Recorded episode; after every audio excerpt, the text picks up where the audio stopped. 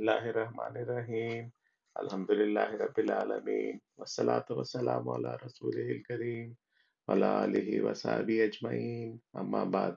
This is part 4 and the last part of English translation of the talk How to Gain Inner Peace by Mufti Taqi Usmani Damat Barakatuhum. While mentioning Qarun's treasure, Allah Ta'ala says in the Holy Quran, Indeed, Qarun was from the people of Musa. Then he rebelled against them and we had given to him such treasures as their keys would weigh too heavy for a strong group of people. When his remember when his people said to him, Do not exult, surely Allah Ta'ala does not like the exultant. Surah 28, verse 76. The key to his treasures was so heavy that a group of people were required to carry those keys. One person alone was unable to carry those keys. When he used to travel with all his wealth, some people used to say with envy that we wish we had been granted as much wealth as been, has been granted to Qarun. Quran Kareem says about such people that these people were envious towards Qarun because they could only say they could only see his obvious wealth. They did not know what punishment awaited him. When the same people saw Qarun's ultimate fate, they thanked Allah Ta'ala that they were not given the same fate as Qarun. The point is that there is no li- limit to material wealth. If a person spends his whole life striving to earn it, he will still be unable to achieve it all. The only way he'll achieve satisfaction is through following the guidance given by the Holy Prophet ﷺ to become content. That is to develop contentment with which what one has been able to earn through halal and permissible means. Once a person develops contentment, then whatever he has been granted becomes sufficient for him. Hazrat Mufti Muhammad Shafi used to say that it's not always in a person's control to increase his income, but it is always in a person's control to reduce his expenses. If one is being bothered by the mismatch between his income and expenditure, then he should reduce his expenditure to bring it within his means and be content with what he has. Then all his financial worries would subside. The problem starts when a person pre-decides in his mind that he must have a certain lifestyle. If even he doesn't have enough income to sustain that lifestyle, then when his income isn't enough to support his lifestyle, he starts doing things like taking loans and living beyond his means, which makes his financial problems worse. If a person is able to make his lifestyle simpler and decide that I will adopt a lifestyle to suit my income and not the other way around, and be content that if I earn less, I'll spend less, and if I earn more, I'll spend more, then he'll have a very happy and fulfilled life. This is the essence of contentment. The Holy Prophet ﷺ has taught us a prayer O Allah, please make us become content with the sustenance you have granted me, and please grant me barakat in that sustenance. If this prayer gets accepted on our behalf, then it will resolve all of our life's material uh, problems. Because if Allah Ta'ala grants us contentment, then it will satisfy the unquenchable thirst that we have of earning more and more. And what we have never been, what has, what we have never being sufficient for us.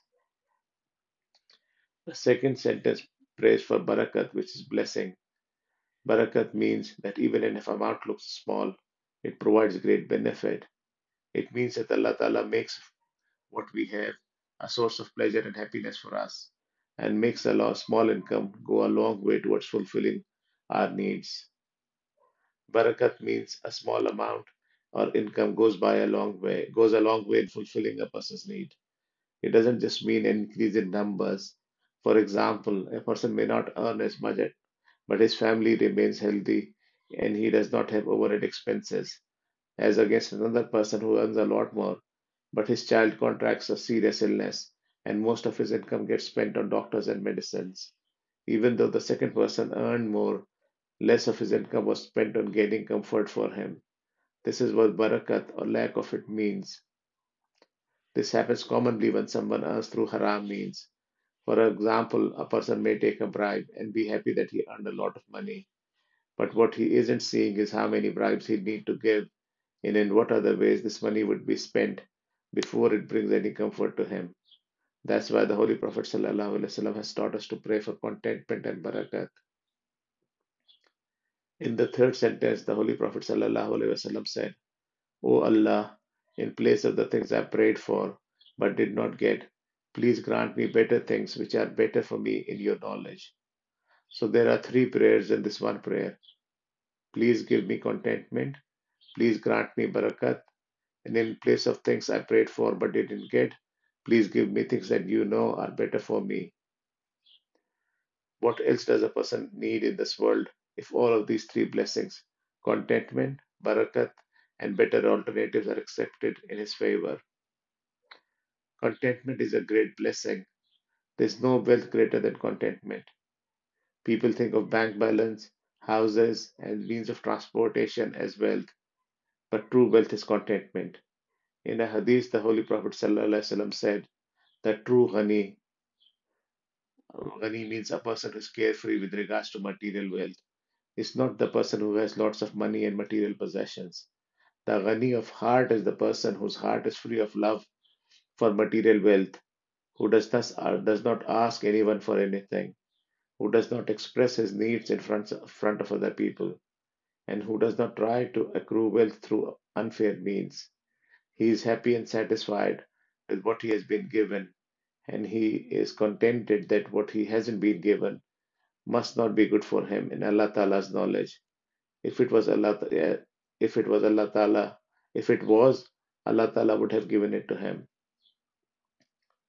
Once an angel presented before the Holy Prophet ﷺ said, If you command, the whole of Uhud mountain will be turned into gold, and it will all be your property.